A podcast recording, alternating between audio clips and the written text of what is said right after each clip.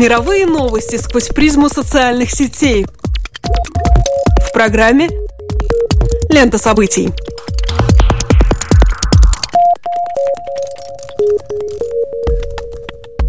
Добрый день, дорогие друзья. Вы слушаете Латвийское радио четыре, и меня зовут Алексей Гусев. А меня Роман Шмелёв, и в эфире еженедельный дайджест онлайн-новостей «Лента событий». Здесь мы вам рассказываем о международных новостях, отраженных на страницах крупнейших интернет-порталов и изданий. Лос-Анджелес Таймс, Вашингтон-Пост, Медуза Айо и некоторые другие. Наша субъективная выборка в течение следующих пятнадцати минут. Тема сегодняшнего выпуска. Пентагон на девяносто девять процентов уверен в том, что уничтожил палача Исламского государства Мухаммеда Эмвази, более известного как Джихади Джон. Какие задачи должен успеть решить действующий президент США Барак Обама до того, как превратиться в хромую утку? Демократические оппозиционные силы под руководством Нобелевского лауреата победили на первых свободных выборах в Мьянме за четверть века.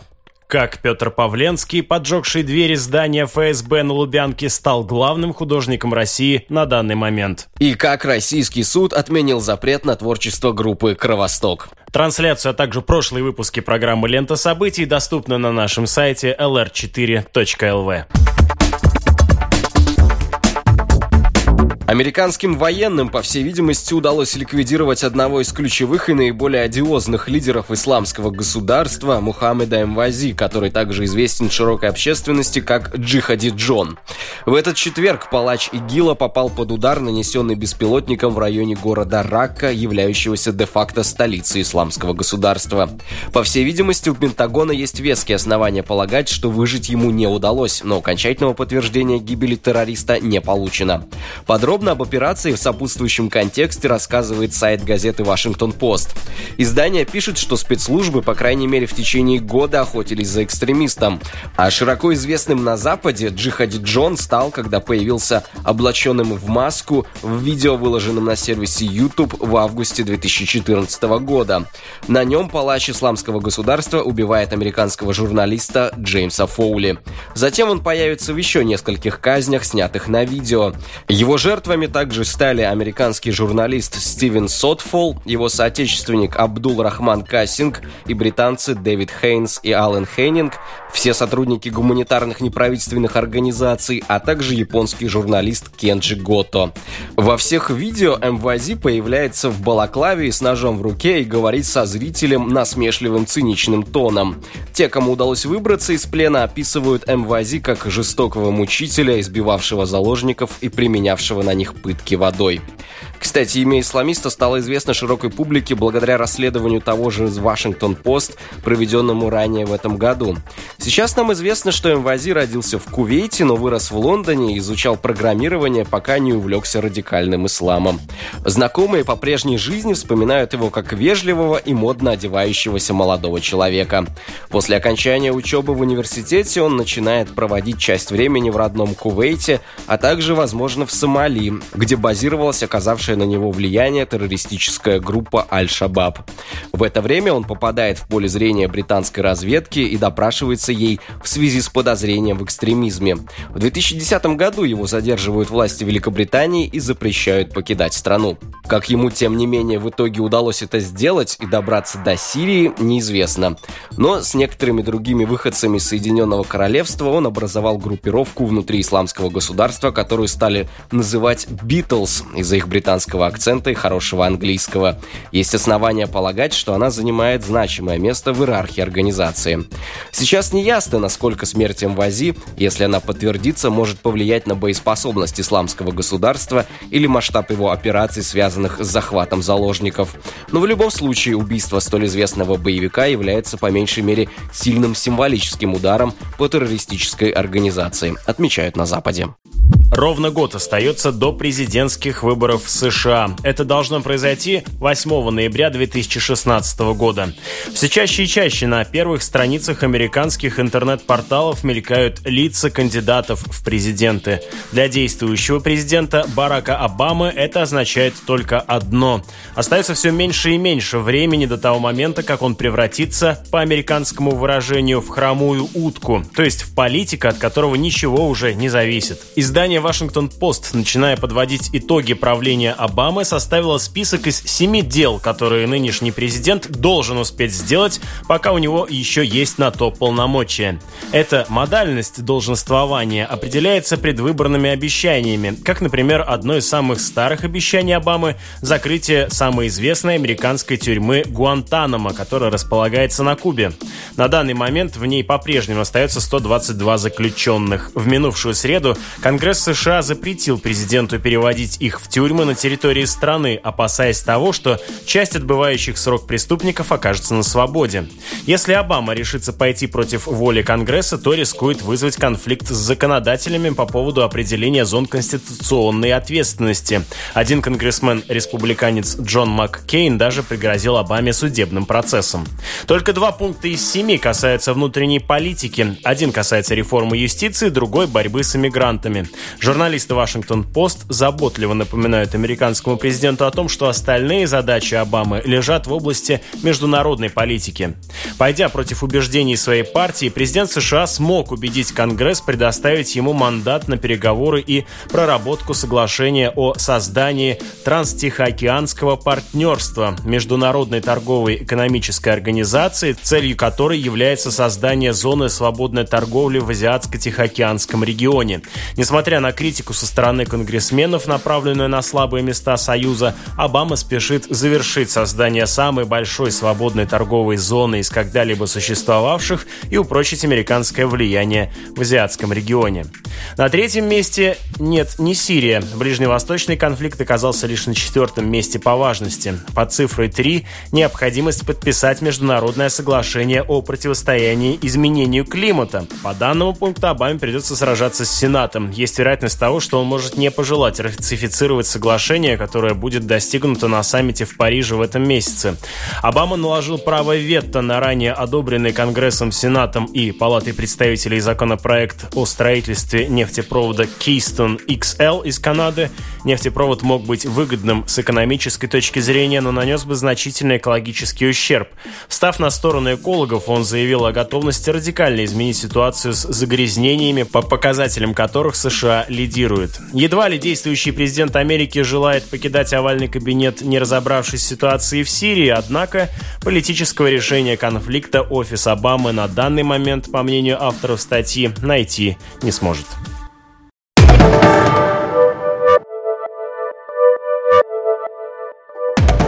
Мьянма, государство в Юго-Восточной Азии между Индией и Таиландом, ранее называвшееся Бирмой, по всей видимости, стоит на пороге грандиозных политических преобразований. Там впервые за четверть века прошли конкурентные демократические выборы, на которых более чем убедительную победу одержала оппозиционная правящему военному режиму и возглавляемая лауреатом Нобелевской премии мира сила. Похоже, партия семидесятилетней Аун Сан Суджи получит достаточно мест в парламенте, чтобы единолично, без каких-либо коалиций, сформировать правительство. До этого военные правили страной в течение более чем пятьдесят лет. В целом, возглавляемая Нобелевским лауреатом Национальная лига за демократию получит более восемьдесят процентов мест из возможных. Такой значительный перевес очень важен, ведь четверть кресел, согласно существующей системе, уже была зарезервирована за военными. Последние, кстати, выступили с заявлением, что признают итоги выборов и не будут препятствовать воле народа. Это хороший знак, учитывая, что Национальная лига за демократию уже выигрывала выборы в тысяча девятьсот девяносто первом году, но тогда результаты были аннулированы, а Аун Сан Суджи арестована. В заключении или под домашним арестом она провела в общей сложности пятнадцать лет. Но теперь, как видно, сумела вернуться на политический Олимп на волне народного воодушевления. О ходе голосования рассказывает газета «Лос-Анджелес Таймс». Как отмечает издание, наблюдатели не зафиксировали серьезных нарушений на избирательных участках. Честными и демократическими выборы назвал и американский президент Барак Обама. Впрочем, идеальную процедуру назвать нельзя, так как некоторые меньшинства в приграничных регионах все еще лишены права голоса. В первую очередь речь идет о более чем миллионной общине народа Рахинджа, которые исповедуют мусульманство. Издание добавляет, что Аун Сан Суджи, несмотря на свою более чем убедительную победу, не сможет стать новым президентом. Все из-за того, что ее последний муж и двое детей – британские подданные. По всей видимости, закон, запрещающий лицам, состоящим в браке с иностранцем, возглавить страну, принимался специально против нее. Впрочем, она все равно сможет влиять на важнейшие решения, и, как заявила сама лидер оппозиции, цитата, «я буду над президентом». Тем временем эксперты отмечают, что избирателей в скором времени из-за завышенных ожиданий может постигнуть разочарование в новом правительстве, ведь опытных людей, готовых занимать крупные административные должности, в стане оппозиции совсем немного.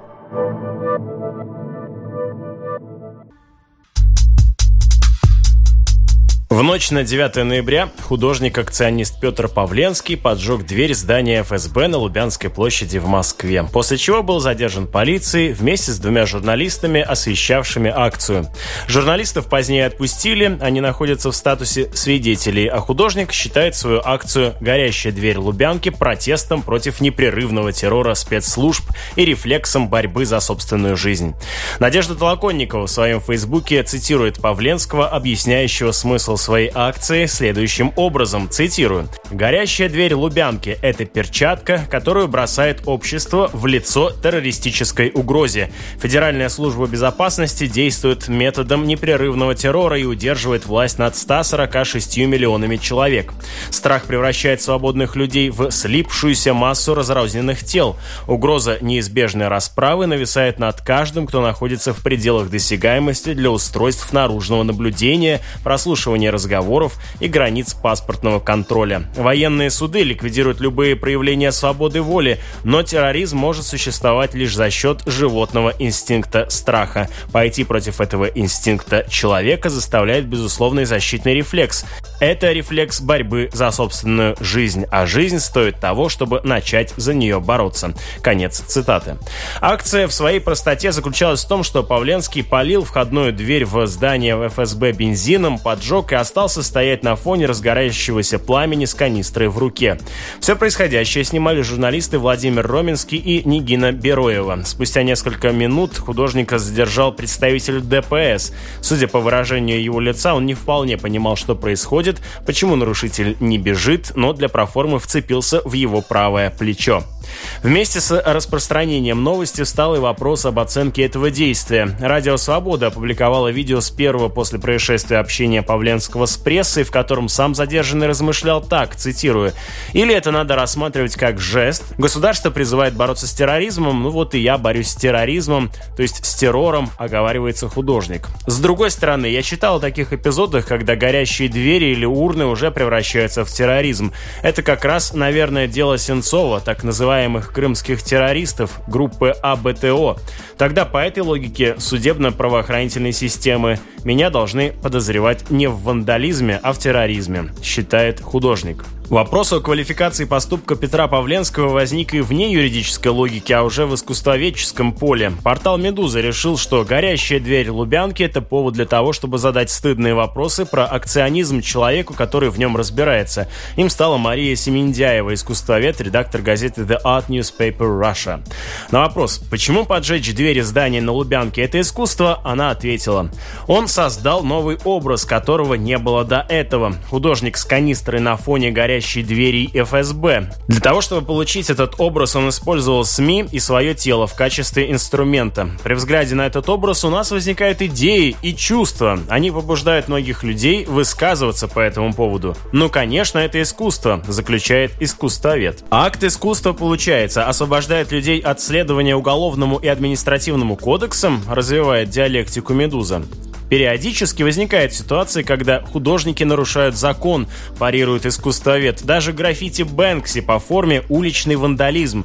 Полицейский не обязан знать разницу между хулиганством и художественной акцией, но полицейский и не должен решать. Он должен выполнить свою работу, а дальше решать должно общество, в том числе искусствоведы, историки, другие художники.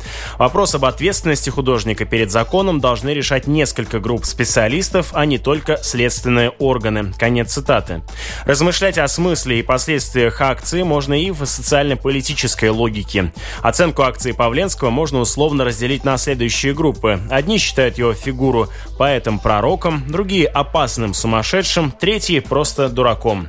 Уже упомянутая участница Pussy Riot Надежда Толоконникова так определила роль Павленского в современной культуре России. Павленский – ум, совесть и яйца эпохи. Кинокритик, режиссер и сценарист Роман Волобуев замечает, цитирую, «Если что, этот человек у нас один делает ту работу, которую должны делать более-менее все работники кино, литературы и прочих искусств, но по ряду неинтересных причин ничего не делают уже лет пятнадцать». Конец цитаты. Поджог двери эф эс бэ для оппозиционеров, культурная акция «Поджог офиса Навального» будет считаться терактом против свободы. Вопросом отреагировал в своем твиттере вскоре после акции ведущий Владимир Соловьев. Журналист московского комсомольца Ева Маркетчева, которой удалось поговорить с Павленским уже после задержания, непонимающе сочувственно интересуется, а почему нельзя выражать ваши чувства в картинах, стихах или другим способом? Или почему бы не устроить перформанс там, где его никто не видит, раз уж так хочется творить политическое искусство? Статья в эм ка, кстати, вышла под заголовком «Акционист Павленский в тюрьме признал гуманность эф эс бэ». Художник действительно признается, в России хорошо. Если бы я совершил акцию в США, там бы в меня, наверное, сначала выстрелили, а потом спрашивали. Конец цитаты. Однако отсутствие жалоб со стороны эмоционально сильного человека, который требует себе наказания, заявляет о том, что тюрьмой является повседневность вообще, а следовательно, с заключением под стражу для него в этом смысле ничего не изменилось, едва ли является признанием гуманности эф эс бэ. В конечном счете, в связи с поджогом дверного двухстворчатого входного блока с фрамугой, расположенного по адресу город Москва, улица Лубянка, дом два, Таганский суд Москвы арестовал художника-акциониста Петра Павленского на месяц. Когда метель кричит, как зверь, протяжно и сердито, не запирайте ваш двухстворчатый входной блок. Пусть будет двухстворчатый входной блок открытый, спародировал известную песню Булата Акуджавы уже упомянутый киносценарист Роман Волобуев.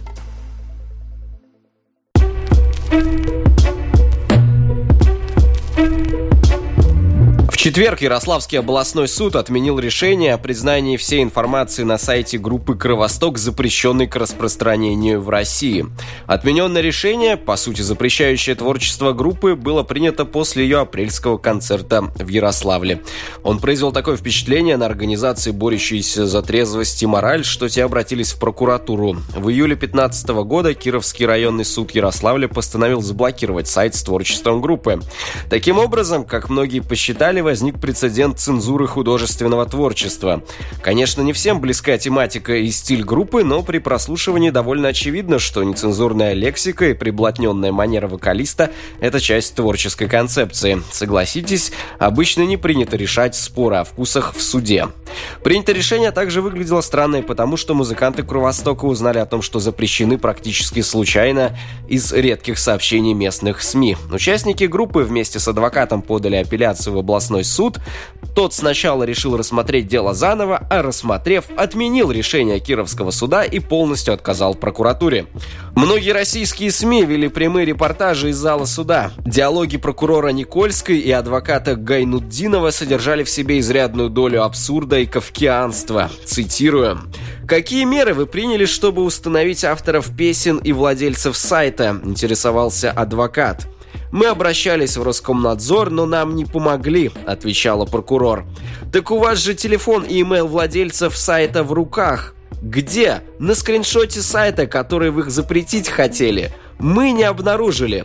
«А зачем вы дали проводить лингвистическую экспертизу кандидату психологических наук, можно спросить?» и так далее. С достаточно подробным пересказом прений, где цитировались в том числе песни группы, можно ознакомиться на сайте медуза точка ай о.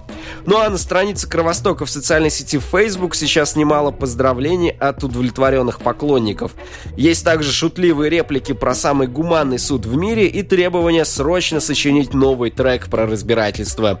Таким образом, именно это рассмотрение дела в российском суде обернулось не репрессиями, а скорее неожиданной рекламной акцией в поддержку группы. Подписывайтесь на наше сообщество на Фейсбуке и следите за выпусками программы «Лента событий» в подкастах Apple. С вами были Роман Шмелёв и Алексей Гусев. До новых встреч!